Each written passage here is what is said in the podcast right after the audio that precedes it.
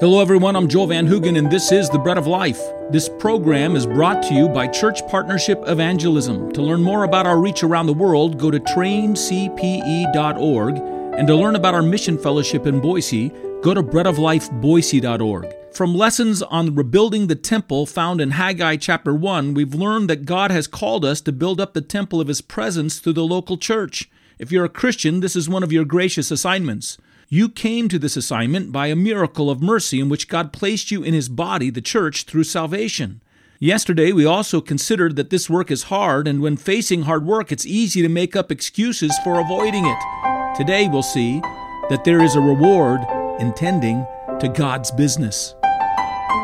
It's easy to spiritualize not doing the hard things that your flesh wants to avoid. And it's easy to justify it on religious principles. It's easy to find some verse in the Bible, some reason, some rationale for not going out and carrying on the work that God's given you. And the interesting thing is, while you do that, oftentimes you make that justification, but while you make that justification, you find a reason for you to continue working on your own homes, continue working on making yourself comfortable and your own pleasure and your own needs. Here's an application for us. We have to be careful when our understanding of God's Word and His will for our lives consistently aligns with our comfort zones. Maybe, just maybe, you're being influenced by internal prejudices instead of by where the Spirit of God has led you. In the same way, by the way, you have to be careful when your wisdom is applied to what God has called you to do, and in your wisdom, you determine that you are justified in delaying the very things that God's given you to do. So you could say, now is not the time to do these things. Jonathan Goforth was a missionary to China, and God had used him significantly in the city of, I believe it was Toronto, to lead a number of people to Christ. He got to China, and when he arrived in China, he was quickly told by the missionaries that were surrounding him that he had to be very patient in carrying out the proclamation of the gospel in China because it would take him years to study all the nuances of the Chinese culture before he should even dare to proclaim the gospel to them. He received their advice. It sounded sounded wise, it sounded sage, it was coming from individuals who had greater experience than he had had. But then he began to think about it some more. And he began to understand that the gospel spoke to the soul of a man in every age and in every place. And that the gospel wasn't limited by borders and it wasn't limited by culture. It was limited finally by only one thing the failure of God's people to faithfully proclaim it. That's what it's limited by. And so he began as quick as he could to go out and preach the gospel, and to great effect. Many people started coming to Christ.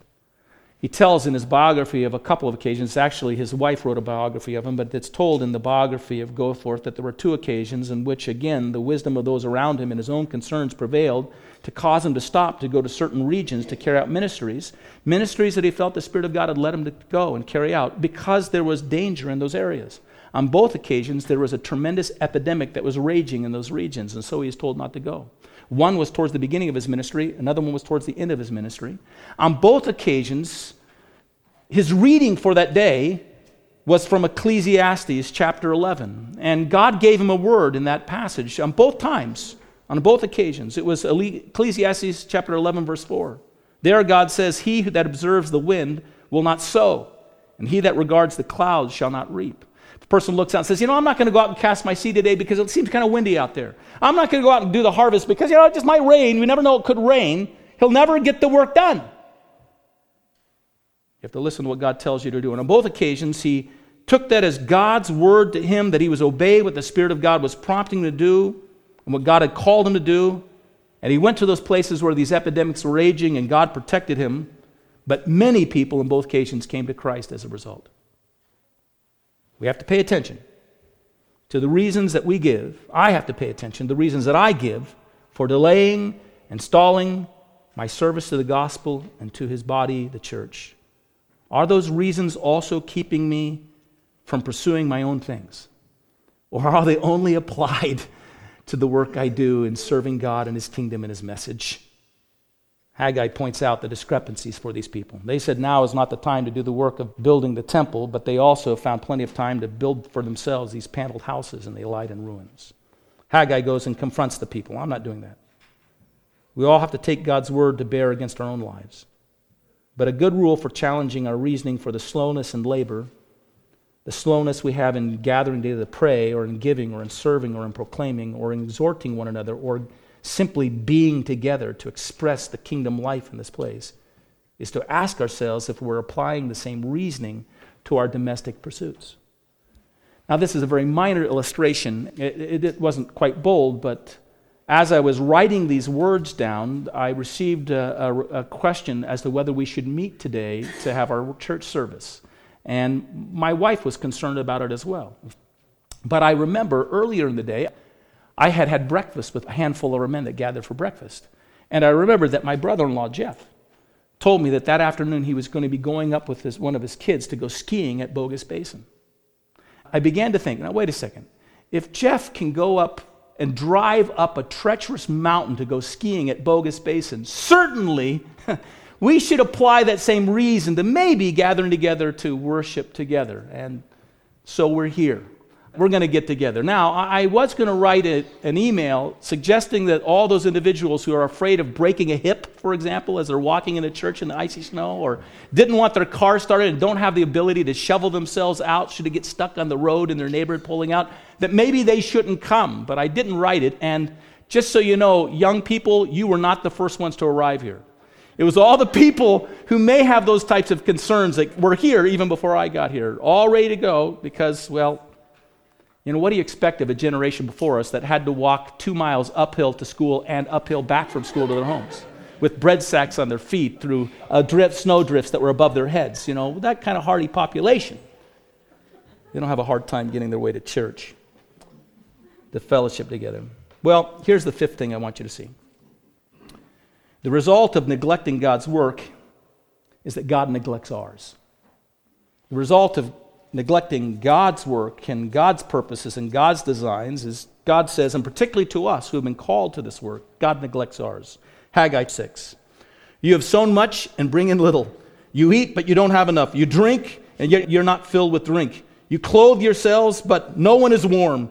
And he who earns wages earns wages to put them in bags with holes. Haggai chapter 1, verses 9 through 11. You looked for much, but indeed it came to little. And when you brought it home, I blew it away. Yes, I. Why? says the Lord of hosts. Because my house that is in ruins, while every one of you runs his own house. Therefore, the heavens above you withhold the dew, the earth withholds its fruit. For I call for a drought on the land and on the mountains and on the grain and on the new wine and the oil and on whatever the grounds bring forth, on men and livestock, and on all the labors of your hands.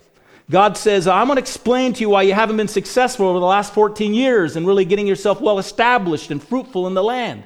You got your nice homes, but you don't have much to put in them. I want to explain to you why this is. They had been thinking the reason we're having this struggle is it's just proof that we're in the middle of the predicted time of desolation for the land. This is just a fulfillment of Jeremiah's prophecy. And God says, No, it isn't. That's not why you're struggling. You're struggling because you haven't been obeying me. You haven't been carrying out the work that I called you to do. You've thought more of yourself and your own success and your own needs and your own private cares and concerns and your own families than my household and my people and my work and my temple. And that's why you're struggling. Now, I want you to recognize something this, and this is kind of our last point here. I want you to see there's a promise in all of this. God is, in a sense, setting down a general rule he's expressing that he is ready to bless our affairs when we prioritize his. He's ready to bless our affairs when we prioritize what he's given us to do. I think it's the observation of my wife's siblings and my siblings that our parents had wonderfully happy marriages that didn't seem to be, from far as we can tell and as far as they tell us, a cause for their sufferings in life. Instead, their marriages were a cause of great satisfaction and joy in their lives. And I have a theory for why that's the case. I think if you were to go and study the life of my parents or my wife's parents, and I think you might find this in other lives as well, that you would find that they did not devote themselves to working hard in their marriages.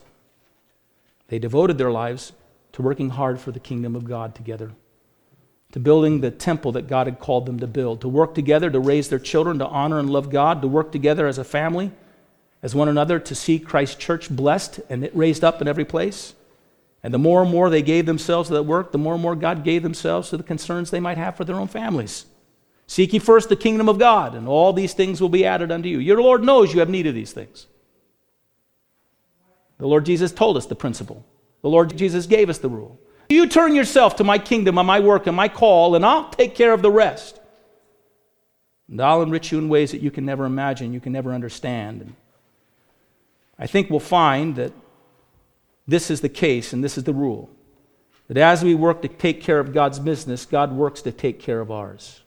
God glorifies himself by satisfying our lives when we find ourselves satisfied with serving him where we're just glad to be able to pour out our lives like our Savior poured out His for our salvation, to pour out our lives as a thank offering that more and more people might find that salvation and know Him.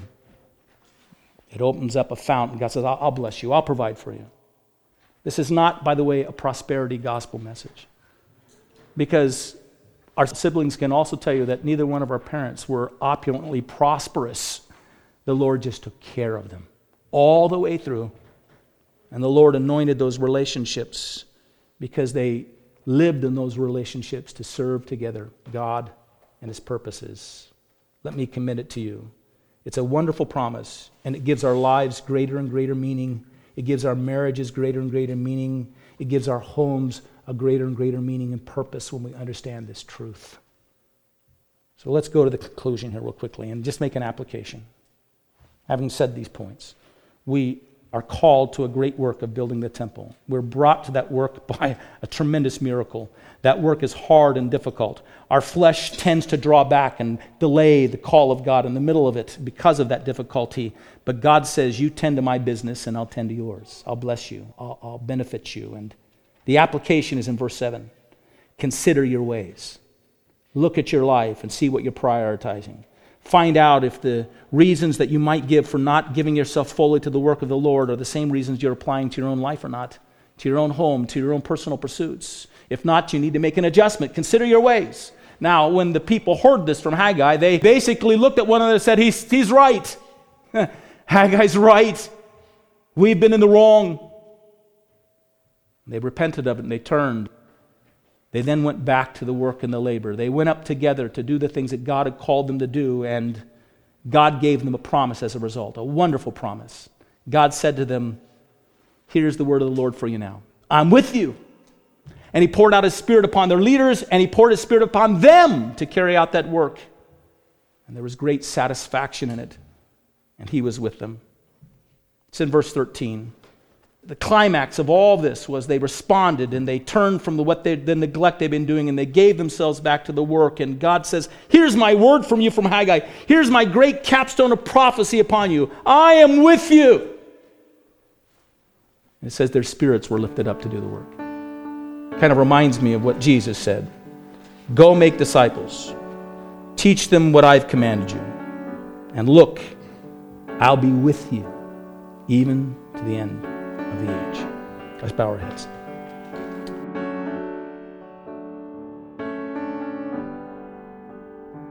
I'm compelled to give out a call to all our listeners.